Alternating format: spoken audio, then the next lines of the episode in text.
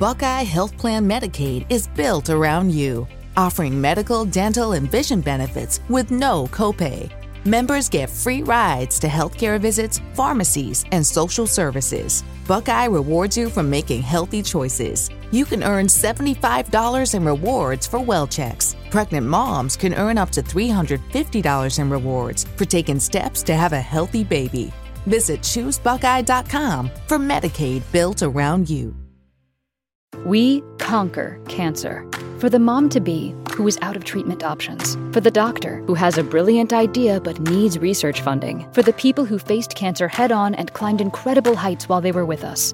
For the children who celebrate the end of chemo. We conquer cancer for all who have been touched by it. Conquer Cancer accelerates breakthroughs in research and care for every cancer, every patient, everywhere.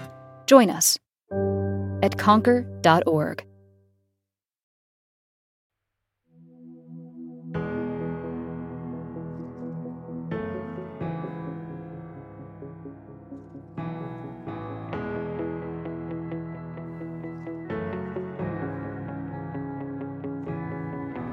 Welcome to Mental Health Uncovered, a show dedicated to having candid, everyday conversations about mental health. Sit back, relax, and enjoy the episode.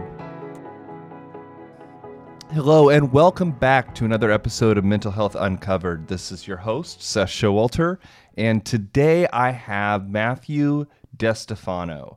Matthew Distefano is the author of multiple books, including the wildly popular Heretic and From the Blood of Abel. I'm I'm truly excited about this interview, partially because Matthew and I have worked together in previous podcasts in the past. He was a good friend of one of my former co-hosts of a podcast that I used to run called Mental Podcast. And I've interviewed him on multiple occasions through Mental Podcast as well as Fade to Gray. He is an audio engineer, the producer of Heretic Happy Hour podcast. He's the co-host of Apost- Apostates Anonymous and is a regular column- columnist for Patheos. He holds an undergraduate degree in education from California State University, Chico, and has been in social work for over a decade. So, as a social worker myself, I'm definitely interested and feel like I have a lot in common with Matthew in that social work aspect. He currently works as a professional service coordinator in Butte County, California. And in addition to his professional life, Matthew enjoys gardening, bicycling, and European football. He is a huge Tolkien fan and one day hopes to live in Bag End with his wife and daughter. So perhaps we might even get into conversation about hobbits today. Matthew, how are you doing? Good. One can hope. One can hope we can talk about hobbits today. But yes, I, I'm I'm I'm well. How are you? It's been a while, so I'm glad that uh, the universe has brought our you know brought us together once again to yes. talk over some microphones here. Yes, I'm very thrilled to have you, and I'm I am doing quite well. A lot has changed uh, since you and I have spoken. My own personal life, um, in regards to just employment and kind of what's been going on in my everyday life. But what today is all about you, and it's all about your story. So fill me in. What's been going on? Oh gosh, when when when have we have we spoken during COVID? Um, it's been a long time. A lot. I mean, a lot has gone on. Uh, well, we can kick it right off and talk about hobbits, or just that I wrote a book about hobbits. So I'm really excited about that. And is it's that coming your newest? Out in March. Yeah, yeah, it'll come out March fourteenth. Tell us about it.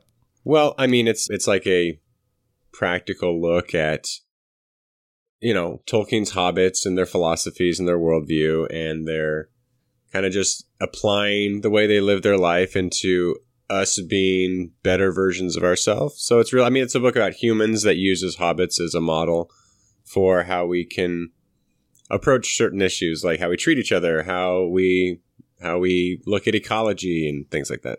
Well, I think that Tolkien was Uh, definitely using um, hobbits as an allegory um, into human behavior to some degree.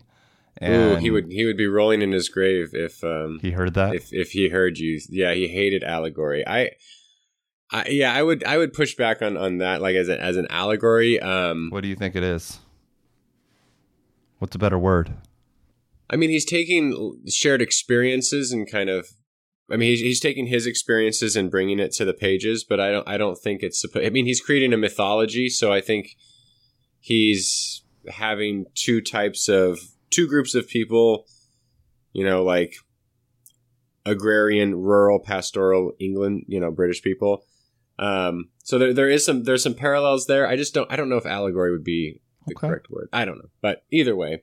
Well, we don't, I don't um, know. I mean, I'm not suggesting I have the, the best word or oh. phrase. I mean, perhaps I'm totally dead wrong on that.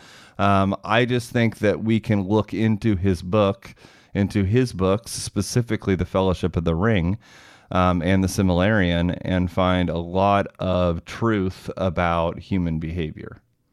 Oh, sure. Yeah, I think that's what I'm after. Yeah, I think he's in the in the best sense of the word creating a mythology where truths are imbued throughout. You know, in the same way that, you know, Jewish people and Christian people have created mythologies. Mm-hmm. Christian listeners might cringe at the word, but yeah, they can deal. Yeah, I have no problem with the word mythology. I think mythology. I think most of our truths are found in mythology. Okay. Well. Yeah. Part of this relaunched podcast is all about getting people's stories and essentially how they got to where they are and looking at some of the mental health struggles that the individuals face as they went through that journey. So as we get this started, you've accomplished a lot, both in the podcasting world as well in the books that you've published. I mean, you have a very impressive resume, and, and it's one of the reasons why I've always kind of liked to have you somewhat in in my circle, just because I feel like you have a lot of influence, and I think that you have a lot of experience. So can you tell me a little bit about your story? How did this all get started? I was going to make a joke about putting my resume up against Barack Obama's, but I'll leave that for Herschel Walker. Well, you know, you can go there. I Well, I mean... Well, thank you for the kind words. I, I don't know. I don't. It doesn't feel like I have as much influence as, as, and and I don't even know if I want influence. But I mean, you as a writer and podcaster, and now I own a publishing company. Good God, um, you're going to have some sort of influence. But I, I never intended it to be that way. Like when I I was raised evangelical, I was brought up in a conservative home, and when I challenged those notions, right? Like you don't think, oh, I'm going to go write books and. and really create a stir in people. Um, you're just asking questions. And I mean, it just came from a place of curiosity. I, I was, I was a Christian, but I was really curious about the world. So when they told me it was ten thousand years old, and then I was curious about science, I said, I don't think that's correct. Right.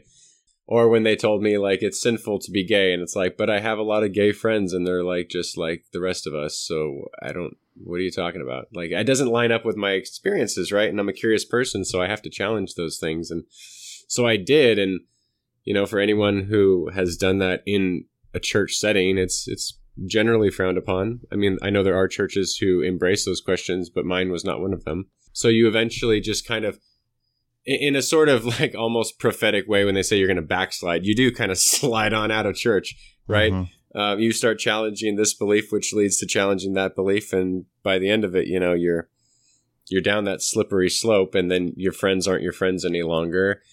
And there comes a point where you're just like, all right, well, I guess this is where I'm at now. Like, I guess I'm talking about these things, and I guess, you know, I want to write about these things, and I guess I want to talk about these things over podcasts and interviews. And it just kind of, it does, it does kind of snowball. It is, they are, they are correct. It is a slippery slope. And it was for me, slippery slope, like kind of out of Christianity, even into a place where I'm, I don't, I don't know if I, I don't know if I'm saying like I'm guiding people through that process, but I'm standing alongside them with the, in the process and saying, well, this is what happened to me.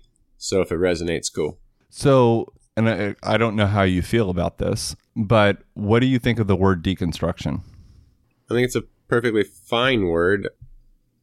I mean, it started, you know, the, the word was used by Jacques Derrida, a philosopher, and, and you know, the, the one sentence definition of what it meant then was kind of like, we need to have a unity of meaning over the words we're saying, mm-hmm. a unity of text, a, um, you know, when we say these things, person A and person B, we need to understand what they mean for each other so that we can actually communicate. And kind of in the spirit of the word deconstruction, now deconstruction has come to mean like, I challenged my faith and now I'm an atheist or I'm a post-Christian or whatever. I mean, that's super reductive, I understand. Right. Um, but right. It kind of means like tearing everything down, and then people are like, oh, well, then you reconstruct something in its stead. And I think in a very rigid way, sure, that's kind of what it means. But I think the word is, I mean, much more fluid than than that. I think that really... It's all, I mean, we're always deconstructing and reconstructing meaning and what things mean to us now, even if we don't use those terms. Right. So, so I mean, I have, I've had problems with it if people use it in a binary way, but if people use it as like an overarching, like, you know, the process through which you're always challenging your pre- presuppositions, I'm, I'm fine. That's what it means to me now. Right. Well, and it sounds like you went through that process, whatever we want to call it, but some type of deconstruction, started questioning the foundation of of things. Um, why mm-hmm. do I believe what I believe? Why do mm-hmm. why do people act the way that they act based upon this biblical text? You started asking those questions, and where did that lead you? Well, for a while, it led me to a- atheism. Yeah. And and in a way that that's good, and I'm not saying like it's bad to be an atheist. I'm just saying for me, like it it was an atheist, an atheism to the God that I knew, right? The only God I knew could be real. Mm-hmm. So in that sense, like I'm still an atheist to that God. It was the God of wrath. It was the God who like believes everyone is equal, but some are more equal, kind of like that Animal Farm quote. Um, so gay people are a little less equal, and people who are going to hell are certainly less equal. Muslims are a little, you know, so it's like that God, that God that many of us grew up with, the one who has like an eternal torture chamber. Yeah, I was one hundred percent atheist to that God. But, you know, again, I'm curious. So then I look at other theologies and other faiths and find out that there's like, you know, I mean, there's there's a progressive version of Christianity. There's a very conservative version of Christianity. And then outside of Christianity, there's all sorts of faiths that don't talk about God in that way, or don't even talk about God in, per se, like in Buddhism. Like the concept of God is not really that emphasized at all. Um, so then it's like, okay, well, where can I go from there? Like, seems like these other faiths and other traditions and other spiritual people have viewpoints that sound great. So let me be curious about that and look into that. So then it goes into like this, it does sort of, path, you know, have this path of like, I've deconstructed something and then I put some, I did build something in its stead, but it doesn't have to be that. And it's not like a linear thing. It's kind of like, you know, Michelle points out like that it's kind of like the grief cycle. So it's mm-hmm. not linear. It's kind of, you bounce all over and you're all over that thing for a while, um, in different, different days, sometimes different hours. So it's kind of like that. And that's why I say, like, you're constantly deconstructing and reconstructing all at the same time. So, it, yeah, it led me to believe, like, I would consider myself post-Christian now because I don't think in Christian terms. Mm-hmm. I think Jesus is a phenomenal mystical teacher. I don't have a problem with there being no difference between Jesus and, and someone like Buddha. I don't think they would dis- I think they would disagree a lot less than, let's say, Jesus and a fundamentalist Christian. Whoa.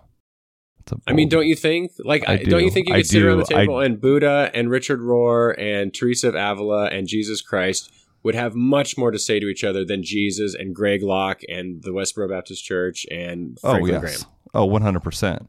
However, that's a controversial statement when you first say it on the on the outset. Yeah. But yes, I would agree.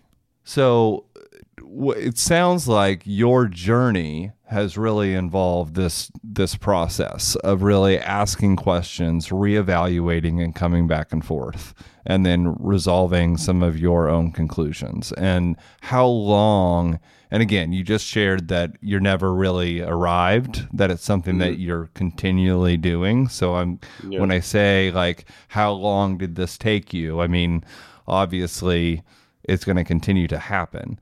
But, mm. you know, tell me, tell me the process. How did you, yeah. you know, yeah, so, what's the um, timeline here? I mean, like if I expanded it way out, I would say like I had questions about hell and Satan when I was a little kid. Like those questions, like like I, I had like philist like when I look back at it, like deeply philosophical questions as like a seven, eight year old, nine year old.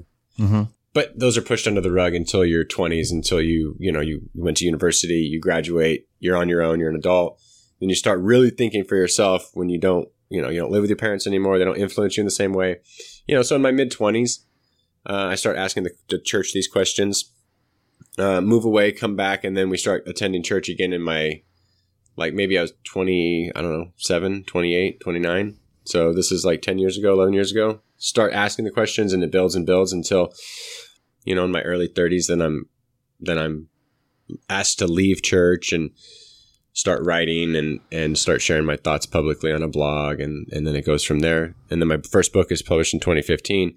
So yeah, I'd, I'd say I've been at it a decade, but it really kind of culminated maybe like eight years ago. Eight years. Okay. When, when, yeah, when, when, when there were public hurts, when the church is talking about you, when your family is talking about you behind your back, that's, you know, the questions before were like more like, you know, if I would ask them at a Bible study, or I would ask them in a like kind of benign way and not share my thoughts, just ask questions about like, hey, are we sure that God was cool with people using slaves in the Bible? Like, you know, you know, just questions like that. Like everyone kind of asks those questions, but then I wasn't, you know, but then when the, the answers didn't satisfy and I really started asking questions, yeah, about eight years ago. Okay. Eight, nine years ago. Yeah. Okay. So it sounds like so bad. I've been, I've been at it. A, I've been at it a hot minute, you know? Yeah. Well, it sounds like it's dominated your thought process and it's dominated your life to a very large degree. I mean, you've written how many books on religion and religious yeah. deconstruction? I mean, it's like nine. I think, yeah, my tenth book, The Wisdom of Hobbits, will be my tenth full book. I've, you know, I've published other things too, but yeah. Yeah. So, I mean, see what I mean? Ten books yeah. in. Oh, and also I've I've published some other things as well. Like no big deal, to humble brag. Uh, just no, ten, I'm not trying to humble brag. I actually as well. Yeah, maybe it was a humble brag, and I, I need to check myself because in one of my books I say that being a hum- humble bragging is a form of being a dick. So don't. Oh do no, no. I, I think it's I think it's granted in this situation. Had okay. I have I been able to have I had I been able to publish ten books, I'd be feeling the same way. So. But I want to also touch base on some of the mental health aspects, right? Because mm, this is a mental yeah. health podcast. And sure. it sounds like as you've gone through this, this has probably rocked some of the, some of your foundation in regards to your own self-esteem. And you even have mentioned, you know, some of the impact that this has had on relationships in your personal yeah. life. And I, I mentioned at the beginning of the show, you're also a social worker. So kind of fill me in on some of the mental health aspects here. Uh, yeah, it's it's the one thing, like, was it David Hayward, you know, the naked pastor, he goes by that as his artist name, said something about, like, uh, I'm going to butcher the quote. It was, like, the only right way to deconstruct is your way. Mm-hmm. So every deconstruction journey is unique in that person. But the, I think the one thing that is common throughout it is the mental health aspect. Is the how does it affect your life in the in the here and now? How does it affect your relationships? How does it affect your self-esteem?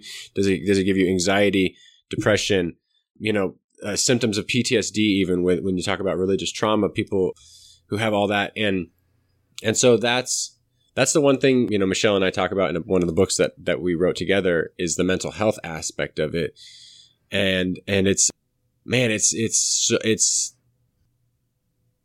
It, it becomes such a part of your journey that you don't, you, you've always got to be dealing with these things. You know, there was a funny, like a meme about like, why does everyone who leaves a church all of a sudden see a therapist? It's like, because we realized that we were, can I cuss, a little fucked up here?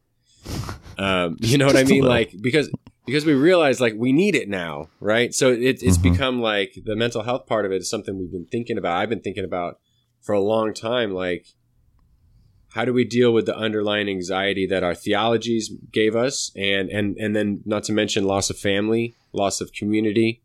Um, so the ones I deal with are anxiety and depression.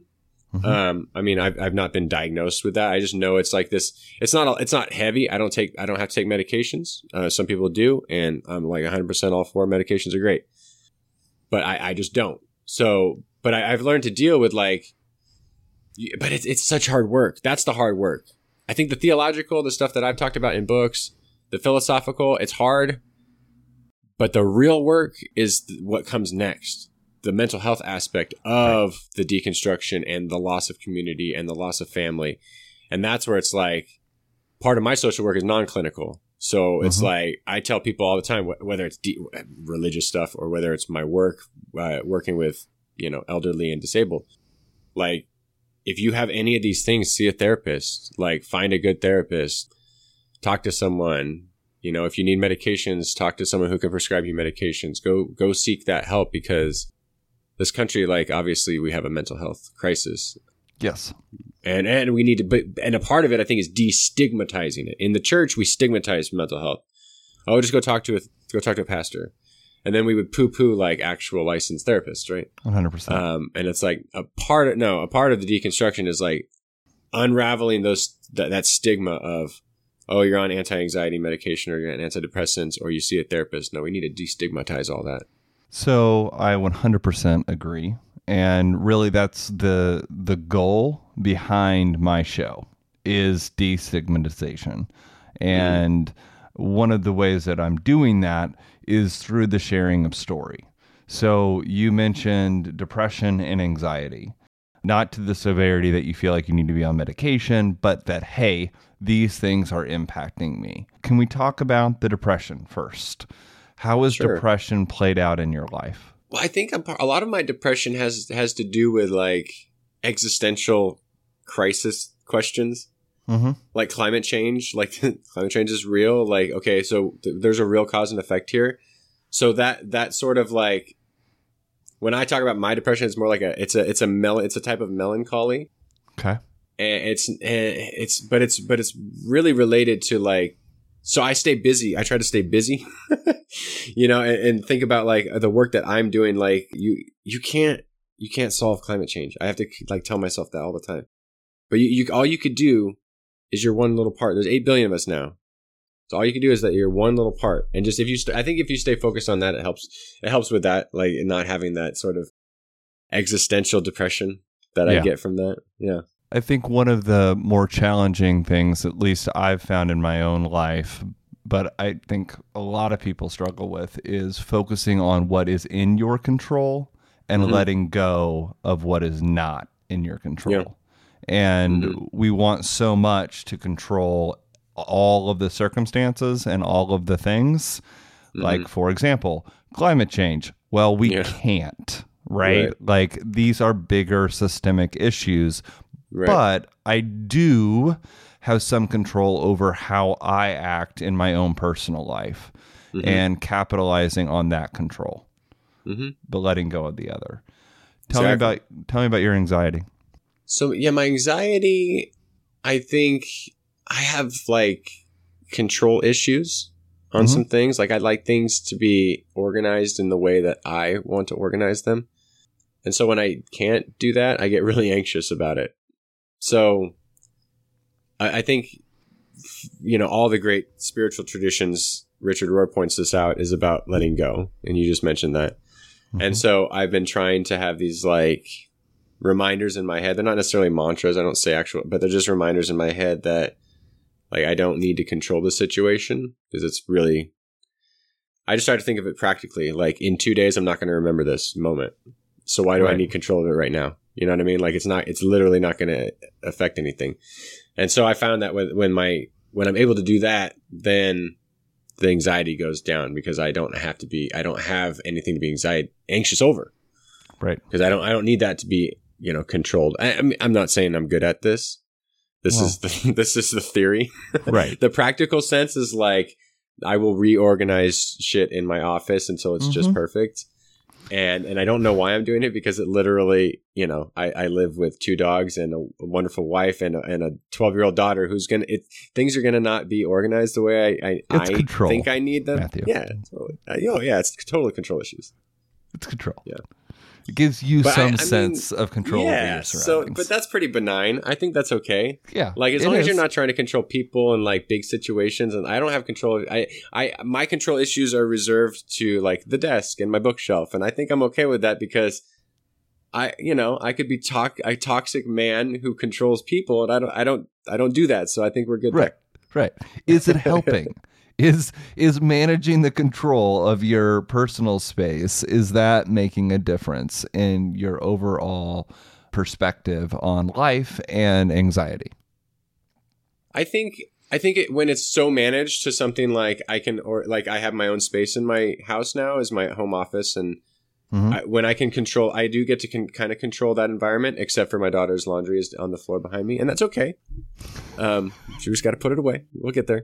We'll get um, there. Small steps. I think no. I think it actually does has a have a positive effect because when I like, I like to have a nice space when I work, and it uh-huh. helps me be more creative and helps me produce something better. So if I have, you know, if I have a can a certain candle lit that has a certain smell, or you have certain music that you write to or edit to, uh, and your space, I think for me, when my space is the way I like it, I produce really good work. If it's chaotic and I'm writing at Starbucks or something, I don't do that. So I don't, so I don't end up in those places because I, so I, I, when you do manage, if it, but it has to be really managed and really contained. I don't want my control issues to go out there. Yeah. Got to keep the big it space. localized. Yeah, keep it, keep yeah it, exactly. Localized is a good word. Yeah. Keep it, keep yeah. it in, keep it in, in your, in your sphere. There you go. Okay. I get that. Otherwise it starts to drive people nuts. You know what I mean? You know, gotta, gotta manage, gotta manage what you can. Yeah. Well, what have you found? What I think my next question, I think you just answered, but it's like, what have you done to help? And what you're doing to help is focusing on what's in your immediate control. And I think that that's critical. I think that's a really important skill to have. How has your process with writing helped with any of this? Has writing been a useful tool for you? Oh yeah, one hundred percent. Like I have a very busy mind. Like uh-huh. you don't want you don't want a lengthy vacation in my mind. It's a quick weekend trip because you got to get you got to get out. It's very busy. So I have to that really keeps me busy. It keeps my focus on something. Like when I was writing this The Wisdom of Hobbits, like everything I thought about was Tolkien and uh-huh. Tolkien's Legendarium and remembering where, you know, okay, this quote was here in, in you know, Fellowship and this was in chapter two. You know, so it was very focused on that for months and months and months. And then this choir takeover, that it really helps me to to stay focused on something. Writing has been, well, I view writing as a, as like a journaling, right? Right. And that's helped throughout the years. Like my books, you could see that there's a process in me and I'm cool with that. Mm-hmm. So that has been kind of an an outlet for me to share myself, and that helps with anxiety and depression and, and all that kind of stuff. Lately, it's been just, you know, it's been less writing, even though, I mean, except for The Wisdom of Hobbits, but other than that, it's been like publishing other people's stuff, which helps me. It, it's working my mind in a different way. Sure. And just, yeah, I have to stay busy. That's what, otherwise then the, the anxiety, the depression, the existential, like, what about climate change? starts popping in my head. So, you know, to push it out, I have to fill it with other stuff. Other stuff. Got to keep, got to keep that mind busy. You got to. So you've now mentioned this twice, and I have people that are listening to my show from all over the world that don't know you, that don't know choir. So they're probably like, what in the world is Matthew talking about? Because I didn't really allude to it very much at all. Mm. Can you tell us a little bit about choir, what's going on there, the steps that you've taken, the recent position you've taken, like what's happening there? Yeah, it's been interesting, but super, super fun. Uh, choir started seven years ago by Rafael Palendo uh, as just a tiny one-man operation boutique publishing company, uh-huh. um, where he was basically publishing some of his friends and other, uh, you know, people that he's ran into and wanted to produce for them a very nice-looking book. And then it grew beyond his capacity to put the time and effort into you know, what it needed and what he knew it deserved. So he asked Keith Giles and myself to take it over. And okay. so that's been the last six months of my life is the process of taking it over. Um, Two of you together? That's one dangerous duo. It's wild, man. No, it works okay. out really good because he's really good at marketing and thinking in that way and knows everybody. And I'm like, I don't want to do any of that. I'm I'm really, you know, my brain is analytical in a lot of ways. So I'm really good at like, okay, let's do, this is our budget. This is what we're going to do here. And then like also, you know, producing a book and designing books. Right. So I'm like, I make the books, Keith, you sell the books, and then we'll do well. Okay. So it, yeah, it's a, I mean, it's a publishing company that is started as mainly like decon- in the deconstruction space, you know, like, what do we believe about God now that we don't think that God is Zeus or something? Mm-hmm. But it, but we're trying to branch out. We're doing children's. We've got children's books coming out. We have more fiction. We have some partnerships with other big, you know, kind of entities. We have a podcast network. Like we're trying to. I mean, taking over the world, man.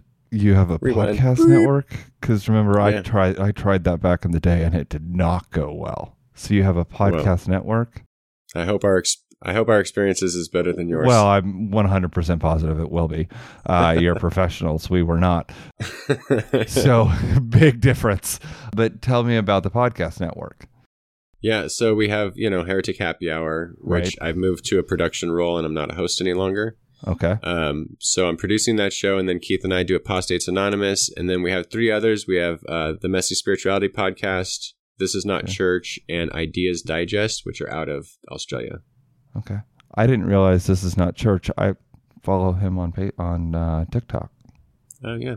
Yeah. Both, uh, yeah, the John and Nat Tur- Turney duo. And then Messy Spirituality yeah. is Jason Elam, Lola Robbins, Kyle Butler. Yeah, those three. Okay. Three? Yeah, three. Okay.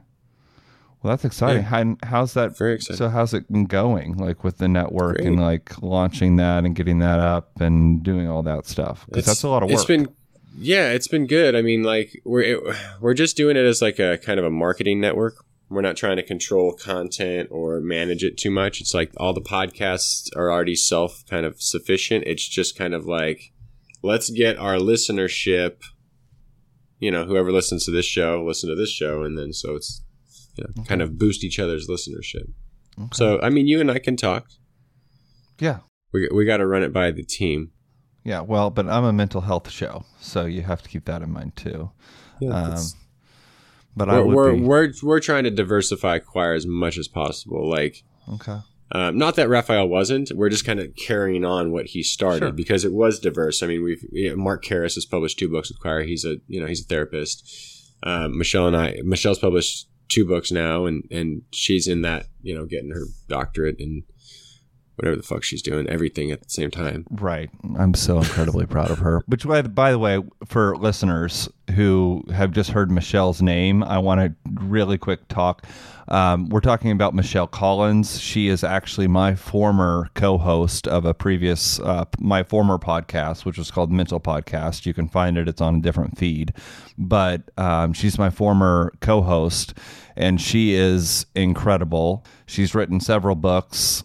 And I think she's incredible. Would you agree? I think I think so. I, I would tend to agree. Um, for, no, I'm just kidding. Yes, of course. Yeah, I was going to say, be really careful. Be really careful, Matthew. No, Michelle knows I like to bust chops.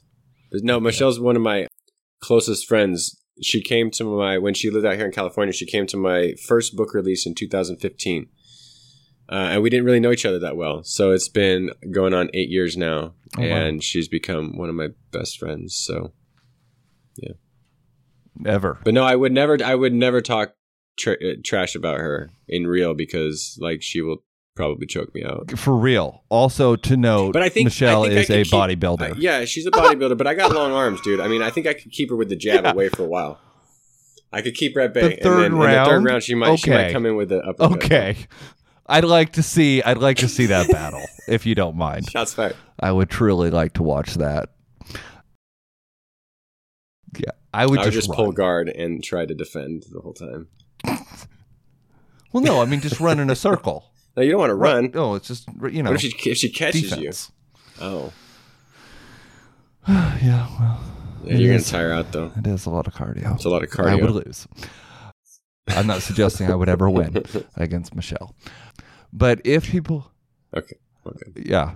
yeah. A fair, I, ass- a fair assessment of yourself. Pretty is, in touch is good. With that when it comes to when it comes to her.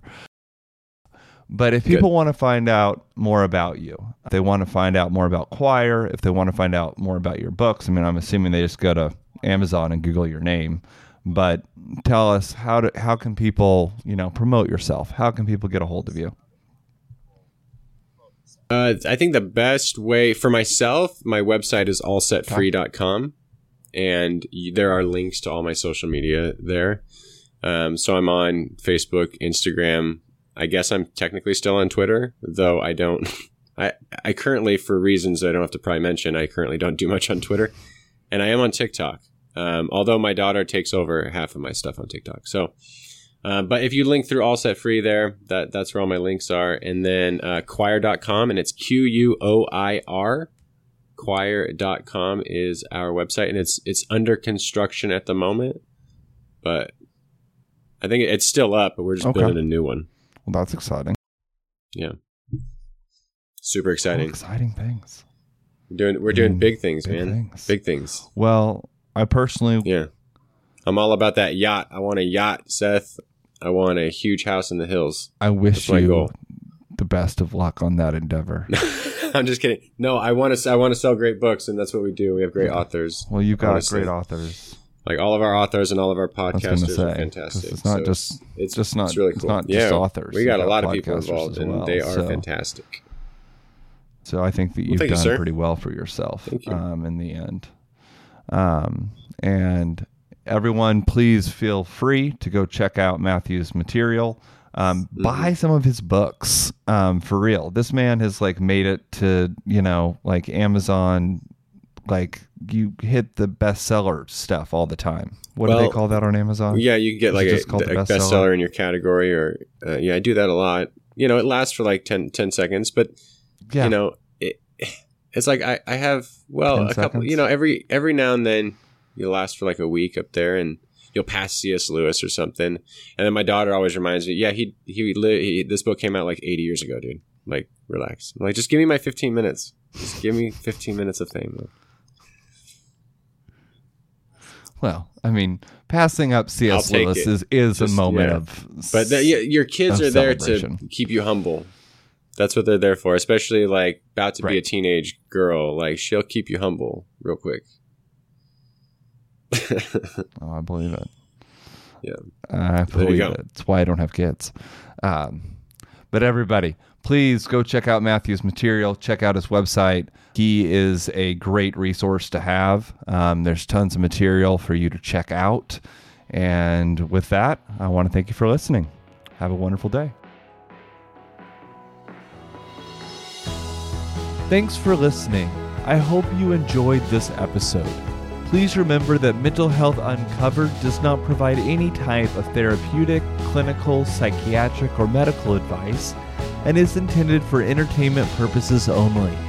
If you need such care, I encourage you to find such a professional in your community. You can locate and access your local crisis line by calling nine eight eight. Thanks again for listening.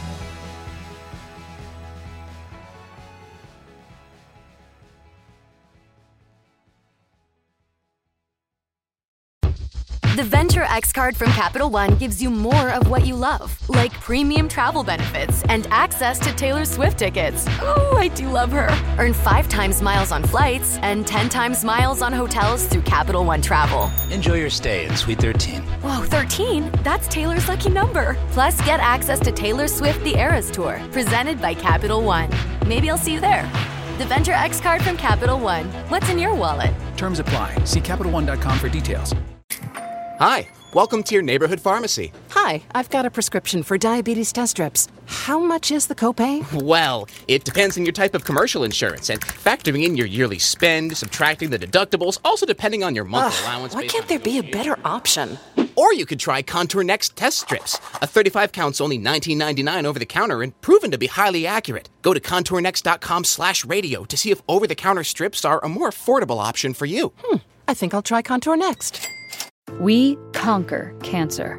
For the mom-to-be who is out of treatment options, for the doctor who has a brilliant idea but needs research funding, for the people who faced cancer head-on and climbed incredible heights while they were with us, for the children who celebrate the end of chemo. We conquer cancer for all who have been touched by it. Conquer Cancer accelerates breakthroughs in research and care for every cancer, every patient, everywhere. Join us at conquer dot org. Get ready, Ohio. FanDuel, America's number one sportsbook, is coming to the Buckeye State. And to kick things off, you can get started with one hundred dollars in free bets as an early sign-on bonus. Plus, when you sign up today with promo code Ohio, you'll be all set for when FanDuel goes live in Ohio. Then you can bet on all your favorite teams and all your favorite sports with one hundred dollars in free bets. Just download FanDuel's top-rated sportsbook app.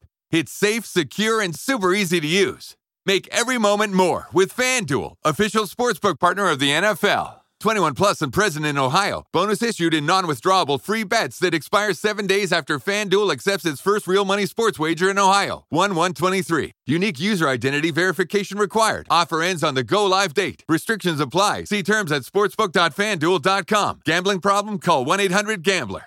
Ohio, this is your chance to get in on the action. Join today with promo code OHIO.